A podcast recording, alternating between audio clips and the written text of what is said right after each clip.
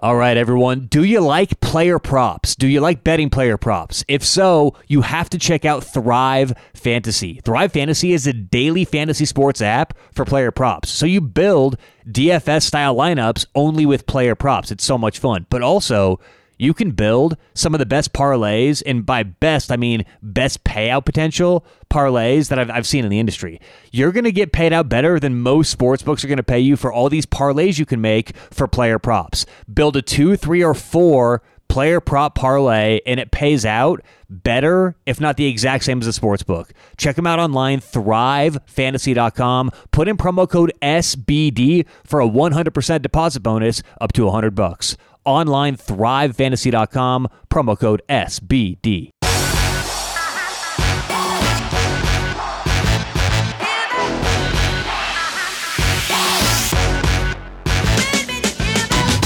What's going on? Welcome into Sports Betting Daily. How we doing on a Monday? Today is the 14th, March 14th, 2022. What's going on out there? Happy Monday. How was your weekend? Hopefully, not too bad. On today's show, we're going to go over our weekend. We went, uh, what we go, four and four on the weekend picks. Still sitting right around that 500 for uh, the last couple of weeks. But uh, we'll go over all of our picks and then a couple other things. You know, there's some news, there's some college basketball stuff. I want to talk a little bit about Calvin Ridley in the NFL too. So we'll get into all that today. And uh, like I said, hopefully it was a good weekend for everybody out there. Uh, real quick before we get going, how does VIG free betting sound? Right? The VIG is so tough to beat. As a matter of fact, most people can't win in sports betting because of the VIG right? And once you get rid of the VIG, get rid of that minus 110, it is so much easier for everyone out there to start having more success betting sports. And I don't care whether you just started last week betting or you've been betting for 10 years. VIG free betting, getting rid of that minus 110 is so powerful. Check out Bettor Edge online, B E T T O R edge.com, and uh, put in promo code SBD for a free 20 bucks. Start betting VIG free, start having more fun, making more money online, bettoredge.com, promo code SBD. SBD. All right, let's get into it. Recapping the weekend, we went four and four on our weekend picks. On Friday, we give out three games. Uh, we went uh, two and one on Friday. Actually, we went one and two on Friday. We lost the uh, Winnipeg game, we lost the Burnley game, and we won with San Diego State. Fast forward to Saturday, two and one on Saturday. We won both of our college basketball games with Arizona and UAB, and we lost with the Dallas Stars in the NHL. And then on Sunday, we went one and one, won with uh, Houston, lost with Purdue. So again, one and two Friday, two and one Saturday, one and one Sunday four and four overall. Uh, look, you know that's the, I feel good about the picks. I feel good about what's going on right now. I like March Madness where we're at. Stay tuned, by the way. We should have somewhat of a preview show. I mean, we're not going to go over every game and every possibility, but we will have some kind of preview for the tournament before Thursday. But uh, again, four and four. Uh, not a horrible weekend. You know, we would obviously prefer to finish every weekend winning, but let's remember that's not what sports betting is. Sports betting is over the long run. We want to be profitable. Doesn't mean we're going to win every bet. Doesn't mean we're going to win. Doesn't mean we're going to win every day. I mean, hell, I have losing weeks, but uh, long term is what this is all about. Uh, four and four over the weekend. Let's have a nice week. I'm sure we'll have plenty of picks coming up for uh, some college basketball this week. Uh, speaking of college basketball, I've got some thoughts on the tournament and I've got some thoughts on uh, March Madness in general. First off, and this one I've had for a while, okay? Now, as a sports bettor, I don't try and get into the heads of the committee. Oh, why is this team a 10 seed? Why is this team a 14 seed? What's going on here? It's so confusing to me, okay? And one thing I don't get is why teams on the bubble end up being like like 11 seeds. I mean, I heard Michigan almost didn't get in. It's like, well, either Michigan's not in it or they're an 11 seed. What? What about all those 16 seeds, 15 seeds? To me, the way it should work out logically is okay, if you are one of the last four teams in, shouldn't that mean you're a 16 seed? Right? You just snuck into the tournament. Why would you sneak in and get like an eight seed like some of these other teams do? It makes no sense to me. So again, I don't know if there's a reason for that. I don't know why that is, but it's just so funny to me. It's like, oh, this team either they're gonna miss out and have to play in the NIT, or they're gonna get a 10 seed. And you know, it's crazy. I don't understand how it works. I'm sure there's someone out there going, well, Tyler, I mean, the at-large bids and the conference championships, and you really expect Yale to get a top. I get it. There's some teams who may not deserve it, but then why have these last four teams on the bubble, right? Shouldn't on the bubble mean you're on the fringe of being in or you're on the fringe of being out, right? That's what the bubble means. It means you could barely be in, you could barely be out. Well, if these teams on the bubble end up being in, they jump like like 30 other teams for their seed.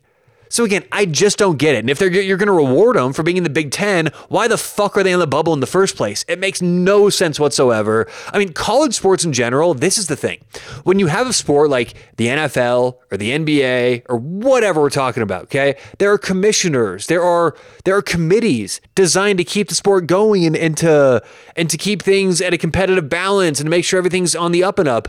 College athletics is so hysterically uh, what's the what's the right way to put it? It is. Well, let, let, let's look at it this way. Since the '80s, college sports has been the fastest growing TV sporting event or TV television show in, in, in the world. I mean, college sports since the 80s has grown faster than the NFL, Maybe not as much for the Super Bowl, but faster on a per game basis. It's grown faster than, than, the NBA. I mean, again, if you look at how many people used to watch college sports and how many people now watch college sports, it is it's insane. So what happened is in the 80s, 90s, when this was changing, well, the NCAA started taking a lot of the money they made based on television deals, things like that, but they didn't change anything based on the way the sports worked. That's why college football, now the second most popular sport in the country, is run poor, you know, worse than a lot of high school leagues in the country. There's no leadership. There's no, nothing makes sense at the top. Well, it's the same thing here in college basketball when nothing makes sense, when you're going to keep getting the same thing over and over in terms of these horrible seeds and these horrible ways to approach seeding and the tournament, things like that. This is what the sport ends up being. And so this is not a basketball problem. This is an NCAA problem in general. So until there's changes at the NCAA level, we're going to keep getting bizarre stuff like this every year in every sport in college. I just wanted to get that out there. It's true with college. There's no, it doesn't make a whole lot of sense. So when stuff like this happens, don't expect for it to just be crystal clear and make a whole lot of sense to us. Uh, but either way, stay tuned later on this week. We will have a preview uh, for the NCAA tournament starting on Thursday. Um, I do have a couple thoughts, like preliminary thoughts. I do think the Big Ten is a little bit overrated. I mean, look, in general, I think the Big Ten has nine teams, the Big 12 has six. There's a bit of a bias that we see nationally, and you see it in the seedings, you see it in the lead up games, and you see it now in the uh, NIT and the actual March Madness tournament that the Pac 12 and the Big 12 were largely disregarded for those bubble spots, and a lot of those were given to Big 10 teams. I think what we see in the tournament is the Big 10 may get a little exposed. Now, some of the teams have good matchups, but overall, I think the Big 10 is a little overrated. Uh, in general. All right, so before we wrap things up today, I did want to talk quickly about uh, Calvin Ridley in the NFL.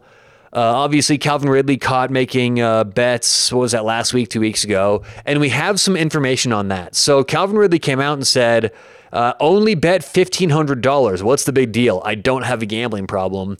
And we come to find out that he bet a lot more than 1500 in numerous very very stupid ways. So, obviously, we talk about this all the time on this podcast that we want to make singles, right? We want to stay away from parlays unless we have reasons to make parlays or teasers or boosts, things like this, right?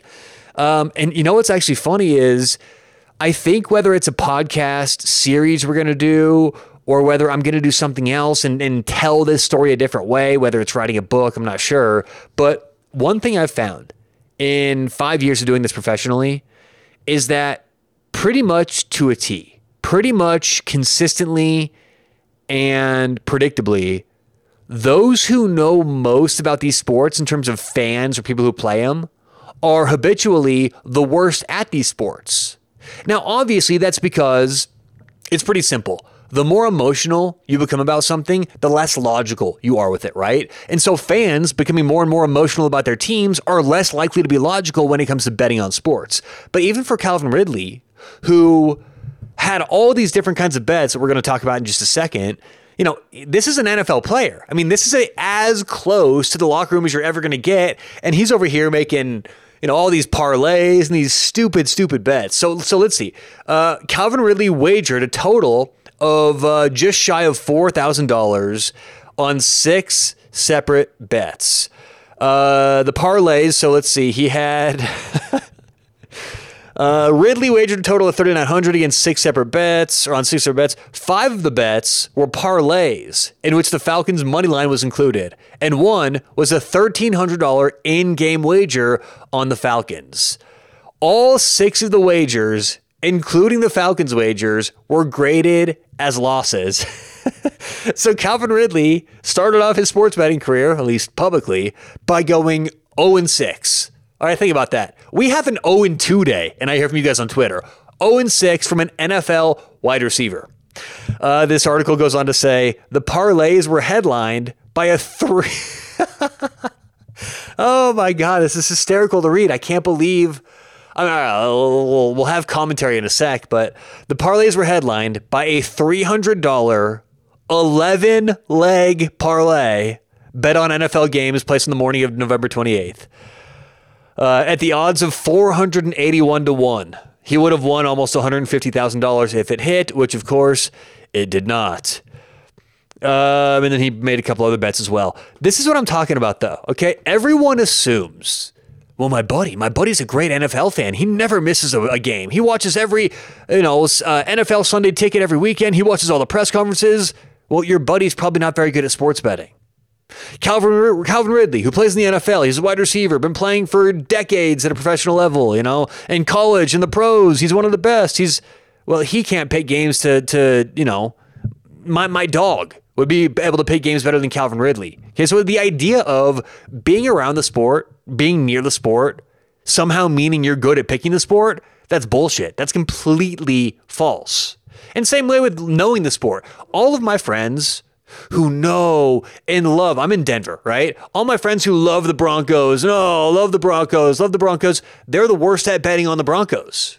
Okay, fan is short for fanatic, which means you're going to be a little fanatical, little little biased at times. And as I said, the more emotional you get, the less logical you are.